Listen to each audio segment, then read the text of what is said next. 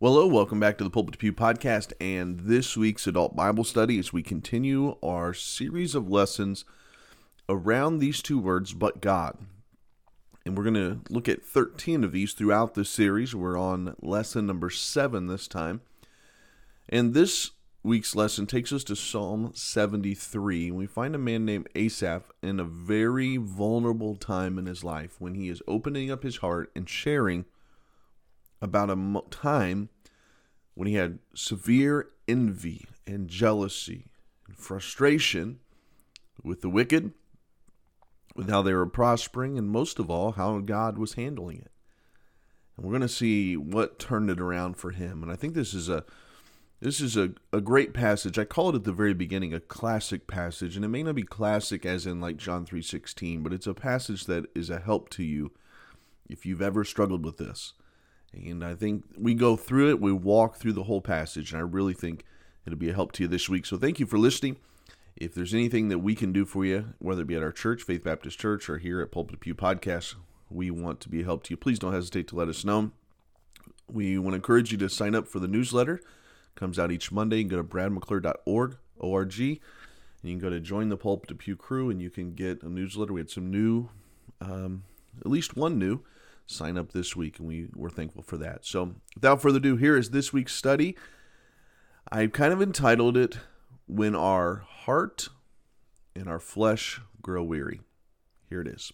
Let's go to Psalm 73 today. Psalm 73.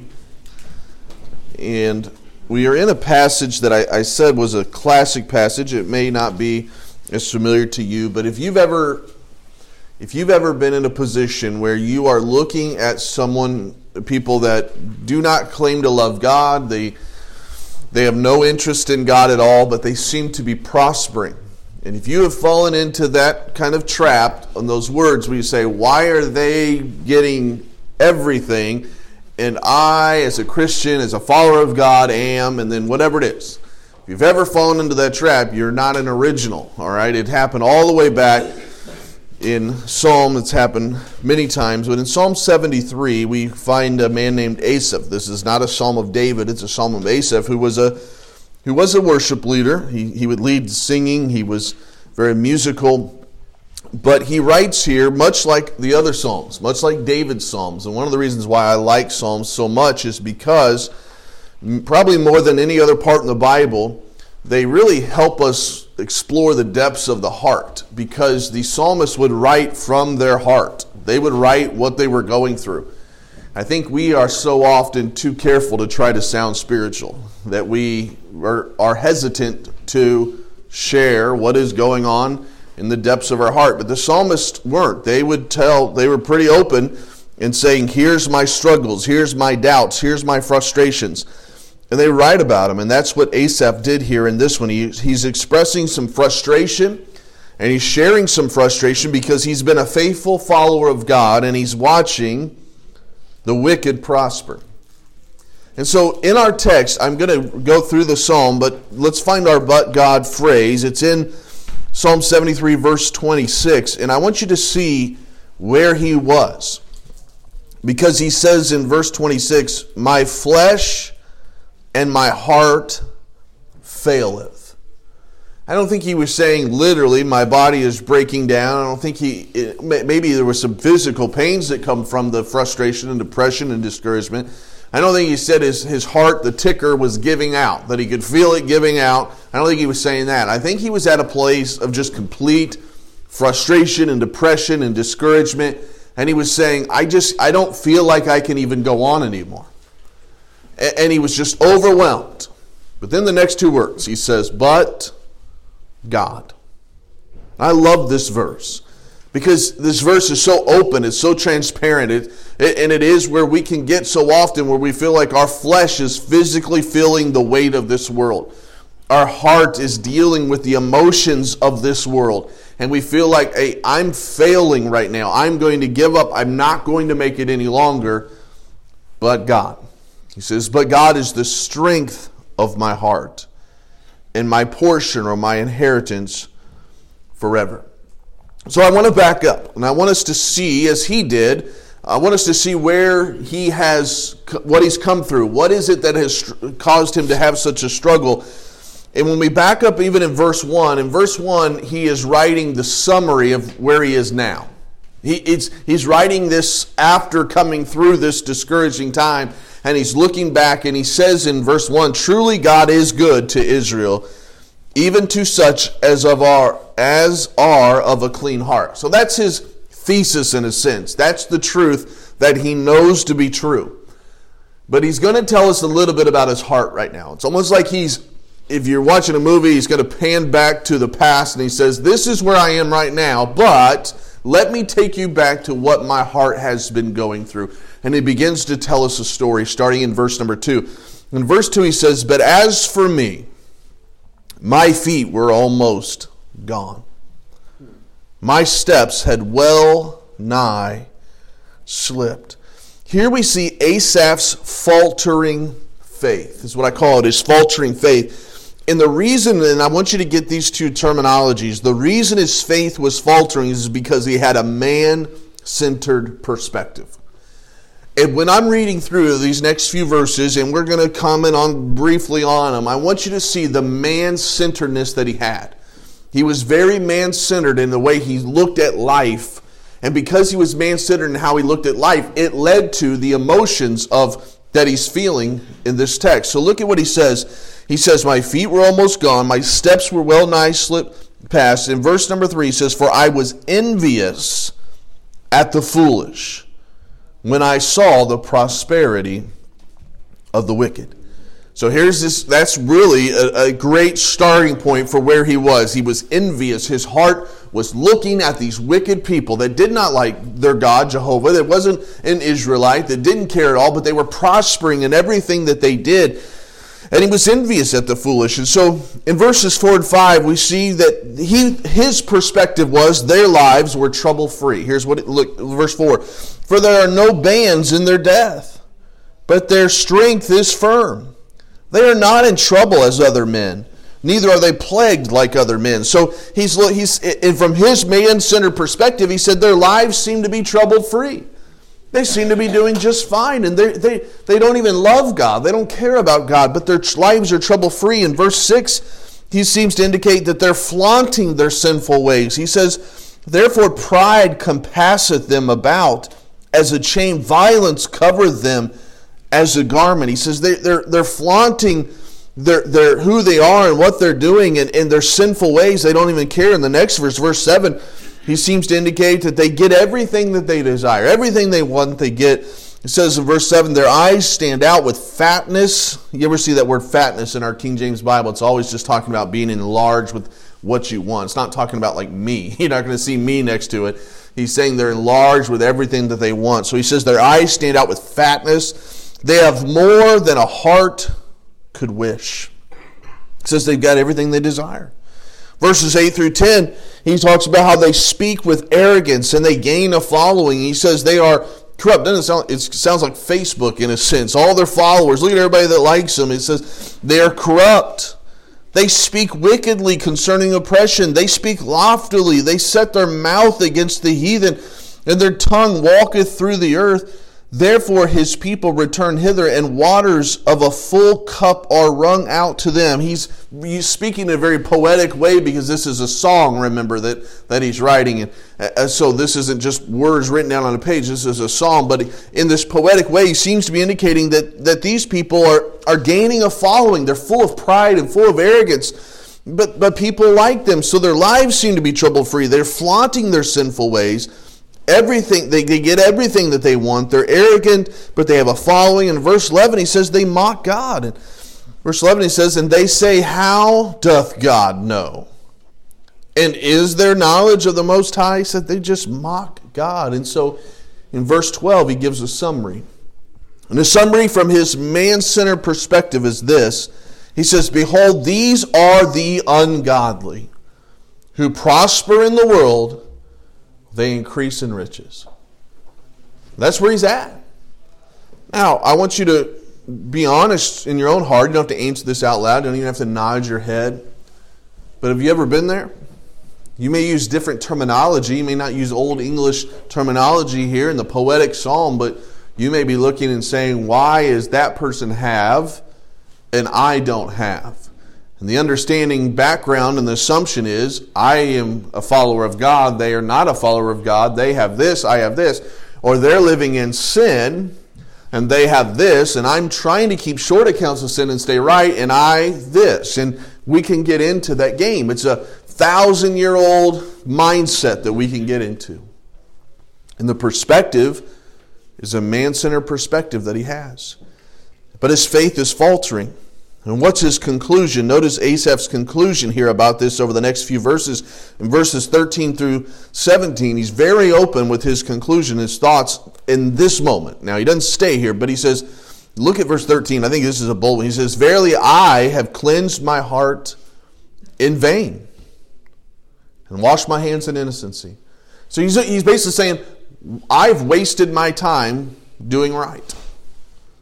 What a waste. What a waste it is to follow after God. What a waste to make sure my sins are dealt with. Because obviously, I can just go live in sin and everything's going to be okay. If I go live in sin, I'm going to be trouble free. I'm going to be able to flaunt my sinful ways. I'm going to get everything I desire. I'm going to get a following. I can mock God and get away with it. So, what I have done has been empty and vain. He's being honest, isn't he? And sometimes we can get discouraged with that same thought. He says in verse 14, For all the day long I have been plagued and chastened every morning. He's given his side. He said, I feel like I'm plagued all the time. I'm chastened by God. Things are happening to me every single morning. If I say I will speak thus, behold, I should offend against the generation of thy children. When I thought to know this, I was it was too painful for me. He said, just every time I thought about this situation, it was just too painful.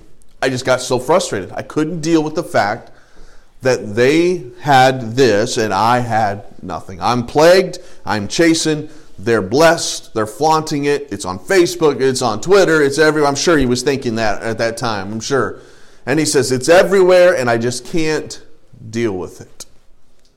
That's where he's at. And if I closed up right now and I said, Let's pray, it would be a discouraging message. But that's where he was, and that's where we sometimes get when we in the why we stay here for however long we stay there is because we've allowed Satan to put the glasses of man-centered perspective on us, and all we can see is this earth. All we can see is man-centered, and it and it, it just seems overwhelming. Like he said, it's just too painful. But then look at verse 17. Because this is the turning point. He says, Until I went into the sanctuary of God. Then understood I their end. That's the turning point. Now, the sanctuary is not the church. Remember, there was no church in the Old Testament, but it was a place where they would go and offer their sacrifices, worship God.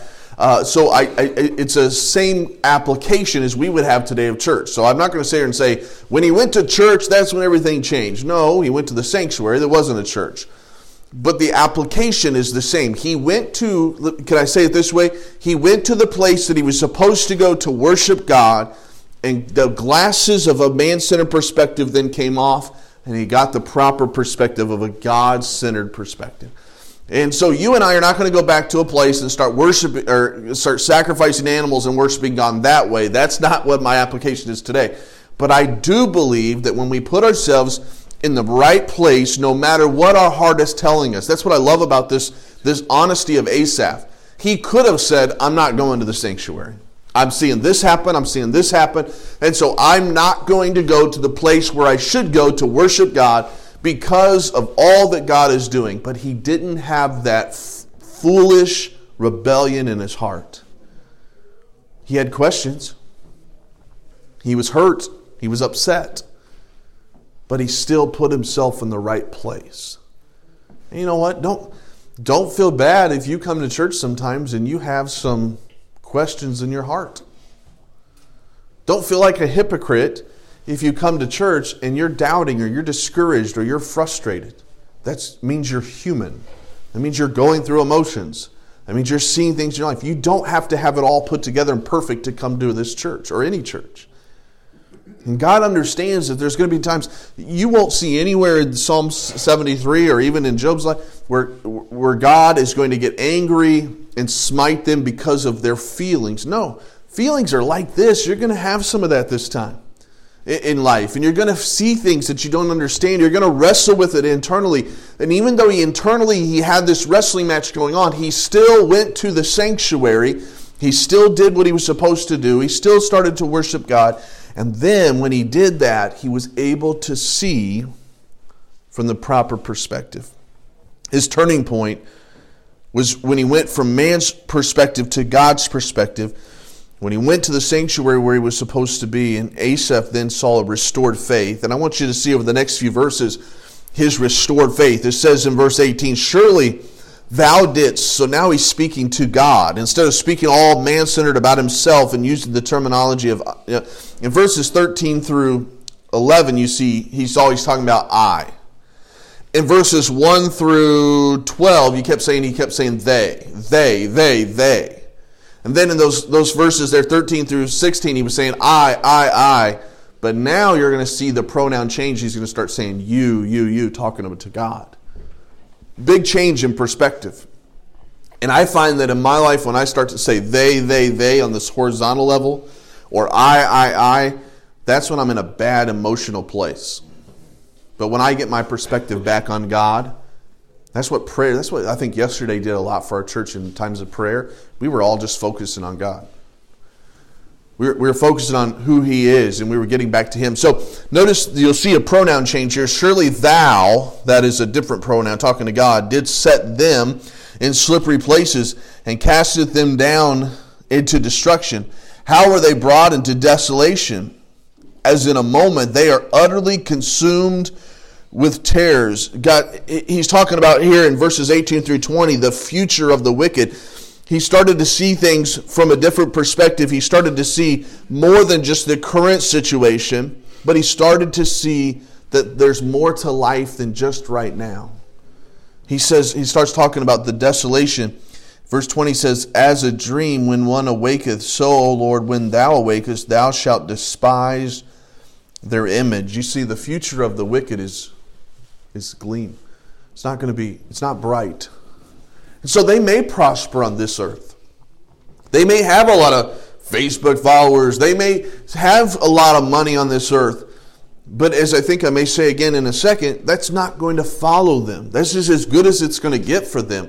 Our perspective is, needs to be eternal instead of just so limited to the right now. And so this is as good as it's going to get for them. And he started to see from a God centered perspective the future of the wicked. And then he started to recognize his own foolishness. In verse 21, he said, Thus my heart was grieved, and I was pricked in my reins, so foolish was I, and ignorant I was as a beast before thee. He started with this new perspective. He was able to see how foolish his way of thinking was. And it's amazing how we can have two different, drastically different thoughts about something on two different days, depending on what's going on. Maybe one time when we're just wallowing around in the in the, the pit of depression, discouragement, and all the negativity, then all of a sudden we are we're there, but then we hear a song or a sermon or a time of prayer, and all of a sudden our perspective changes. It's the glasses that you put on. Are, are they going to be a man centered focus or a God centered? That's going to affect the direction of those emotions. And so he said, I was so foolish in verses 23 and 24, he has he shows that he's got total confidence in God now in his life and in his death. In verse verse uh, 23 says, "Nevertheless," and I like these verses. I underlined some of these in my Bible. It says, "Nevertheless, I am continually with thee. Thou hast holden me by my right hand." Notice he started to understand the presence of God. He said, "God, I have you with me all the time. I'm not alone." Sometimes this this way of thinking gets us feeling that we are alone, but he said, I'm not alone. God, you are continually with me. I have you with me. At all times you are at my right hand. And then in verse 24, he says, Thou shalt guide me with counsel. See, the wicked don't have anyone to guide them. They're actually wandering around from, from one thing of pleasure to the next thing of pleasure, but they feel they have the sense of emptiness, they have the sense of alone, they have the sense of a, something is missing. But we as Christians have that void filled by Jesus Christ. We have something that they're longing for. We have, we have Christ with us continually, and He guides us with His counsel. And it says, and afterward, receive me to glory. when this life is over for us, He's going to take us to heaven. We get to spend eternity in heaven one day. That's going to be an amazing thing. We're going to get to see our loved ones. We're to, I'm going to interested to see how Dan and his wife get along up in heaven because I know she thumped him around on this earth. And I got a feeling the first few minutes he's up there, she's going to give him a thumping or two again if, she, if God allows her to. We're going to be reunited with our loved ones. It's a different perspective. It, it, it, he started to see that God, this is just such a temporary place. And it's, it's hard to teach this, and it's because life is all we know obviously. So that seems huge. It seems big that, you know, we want to have money to pay the bills. We want to have a good job. We want to have a good name. We want to have good care. We want to have these things. And all of that is fine. But we have to remember that the 75 or 80 or 90 years that we have on this earth is so small in light of eternity. And so, he said, I was so foolish. He said, because I have you continually with me. You guide me, you, you give me counsel, but then one day you will receive me up to glory. So his whole perspective is changing. And as his God perspective is now there, he also has complete contentment now. Because in verse 25 he says, Who, Whom have I in heaven but thee? There was none upon earth that I desire beside thee. Now all of a sudden his perspective is changing. He's saying, God, I don't desire anything but you. Well, before you were concerned because they had a big following in verses 8 through 10. Now he doesn't care. As long as I've got God on my side. That's all that he cares about. Before he was upset about uh, uh several things, them flaunting their sinful ways, they, that they seem trouble free. But now he was content that I have God with me even if I'm in my troubles. He, he would much rather have God with him in his troubles than he would to have no troubles and be on his own and alone. And so his perspective is changing. And I, and I, and I, and I want to emphasize that with you and I because it's not like you can just go push a button. You wake up in a discouraging mood one day and you say, All right, I need to find that button. I'm going to go fit this button so I can put on my new perspective. It's not going to happen like that. So, how do we flip the switch on our perspective to get in the right perspective? Well, I think we got to we got to go back to 17 and we just got to do what we know we're supposed to do. So the right perspective is going to come from me understanding God. And so I'm going to spend some time in prayer to God, even though I don't feel like it. I'm going to spend some time in God's Word, even though I don't feel like it. I'm going to worship God. I'm going to go to church and I'm going to worship God. I'm going to sing the hymns. I'm going to I'm going to get involved. I'm going to listen to the preaching. I'm going to allow myself to be influenced by the by God's teaching, God's word, and God's Holy Spirit so that I don't get stuck in that man centered perspective. And it's going to be a fight to do that. You're not going to want to, you're going to try to wrestle with it. But when he went to the sanctuary of God, when he did what he was supposed to in worshiping God, then he understood their end. And so now he's got complete contentment. His contentment's not on these earthly things which pass away, but his contentment now is in the sufficiency and the satisfaction that's only available in God. That's where he's at. And that's what leads us to our verse in verse 26 when he says, My flesh and my heart faileth. That's where he was. He said, I was just, I had failed. I, I was giving up. I was about to give in. But God is the strength of my heart and my portion forever. That, I like that little phrase there, my portion forever, because you remember over in Ephesians, it talks about our inheritance that we have in Christ. And this word portion in the Old Testament is an interesting one. You remember the Levites? We did a study somewhere. I don't remember what, I think it was this class, but we did a study, and the Levites weren't didn't have an inheritance. They didn't get a land.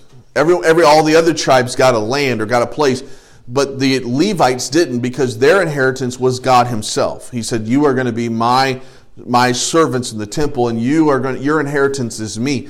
Well, what this Asaph was understanding is that our inheritance, our portion is Christ and is all that he is. And so he may not have a lot of things on this earth like the wicked, but he has Jesus Christ. He says, You are my portion. That's my contentment now.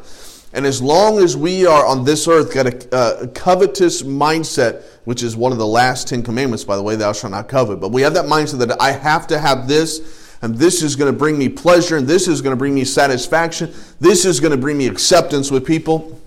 You're going to constantly be in the cycle of discouragement. You're going to constantly be in the cycle of frustration because it doesn't fulfill you. Only Jesus Christ does. And that may sound spiritual but when you learn the truth that having this won't bring me contentment, nothing wrong with having it. I like to have, I got the new iPhone in my back pocket right now recording this. I kind of like having the new iPhone when it comes out. Do I have to have it? No. My last one got a crack in it and it killed I just absolutely killed me. I couldn't get rid of this that phone fast enough. It was bothering me. This one I've got a screen protector on and it's got a crack on it. I'm, I'm I need to get it fixed. It bothers me. Now, is my satisfaction in my in everything wrapped up in that I have to have that? No, I don't. But we can get very materialistic in our society. But he said, mine with my he said, God centered perspective, my contentment is in Jesus Christ. And God helped him to change that mindset. In the last two verses, he says this For lo, they that are far from thee shall perish. Here's his new perspective. He's now realizing they may have everything and they may be flaunting it. They may seem trouble free. They may be arrogant have a following and mock you, but God, one day they're going to perish. Thou was destroyed all them that go a whoring from thee. But I like, I love this next verse. I love this next verse. But it is good for me to draw near to God. And I've put my trust in the Lord that I may declare all thy works. I love this verse. He said, so this phrase, I wrote about it in the bulletin today when you get it, but it is good for me to draw near to God. I just think we need to memorize that little phrase right there. Because when you get to that place, you're like, you know what, I'm just so frustrated with work, I don't know what to do. It's good for me to draw near to God right now. You know, I just don't, this Ukraine thing, what's going on over there, it's got me so nervous. What's happening? It's good for me to draw near to God. Well, I don't know what we're going to do about this bill. I don't know how we're going to handle this situation. This is overwhelming. My kids are this. It's good for me to draw near to God. That's where you start. That's where you start. You say, well, that doesn't answer my problem. That doesn't fix the Ukraine thing. No, no, no. I'm not trying to fix the Ukraine thing. I'm trying to keep you out of wallowing around in anxiety and depression and discouragement. So get near God and let the Ukraine thing work itself out. Yeah, but that's not going to pay my bill. I mean, I still have absolutely nothing to pay that bill, and I've got to work. So you're saying for it's good for me to draw near to God? Yes, because when you're near God, you look to Him as the one who owns the cattle on a thousand hills. You realize that He can provide. So stay near Him because what's happening, what happens in our lives, is one problem that does need to be dealt with turns into a hundred problems because we allow worry and anxiety and discouragement and jealousy, in this case, envy. All, when all of that comes, all of a sudden it compounds the problem. But that's why I think our first step's got to be when I'm discouraged, when I'm overwhelmed, when I have this going on, my first thing is it's good for me to draw near to God. That's what he did in verse 17. Because I'm telling you, in verse 13, it didn't sound good. He says, It's pointless for me. Basically, it's vain, it's empty. Why am I even doing anything for God? And he got in a very bad spot. But it's like in verse at the end of verse 16, he thought it's good for me to draw near to God, and he went to the sanctuary, and everything changed. And so I I hope that you in your heart, no matter what is going on in your life, when you feel like your flesh is just beaten down by the, the things of life, and you feel like your heart from the emotions of everything, the envy and the jealousy and all that could be going on, that I think that this is a good verse when he say the flesh is the physical, the heart is the mental and the emotional. When those seem to be breaking down, it's good to draw near to God. Because when you get near to God, it's going to change the way you're viewing this situation. It's going to give you grace and strength to help in time of need. It's going to fill you up so that you can face and tackle the problem that's ahead and trust Him by faith. And God is, He takes care of us. He's going to take care of us. And so Asaph was very open and very transparent in this psalm. It's a classic psalm of Psalm 73. If you ever hear someone say, turn to Psalm 73, and your mind ought to be going, uh oh, here's a guy that envied the prosperity of the wicked. That's what it is every time. But he found himself drawing near to God, and that changed his whole perspective. And I guess my challenge for you today is this where's your perspective? Right now, is everything so man centered? Or do you have a God centered perspective? And however you answer that, it's going to tell me a lot about the, the mood that you're in, how you're handling life, and how I'm handling life. And so, my challenge, my last phrase is this it's good for me, for you, to draw near to God.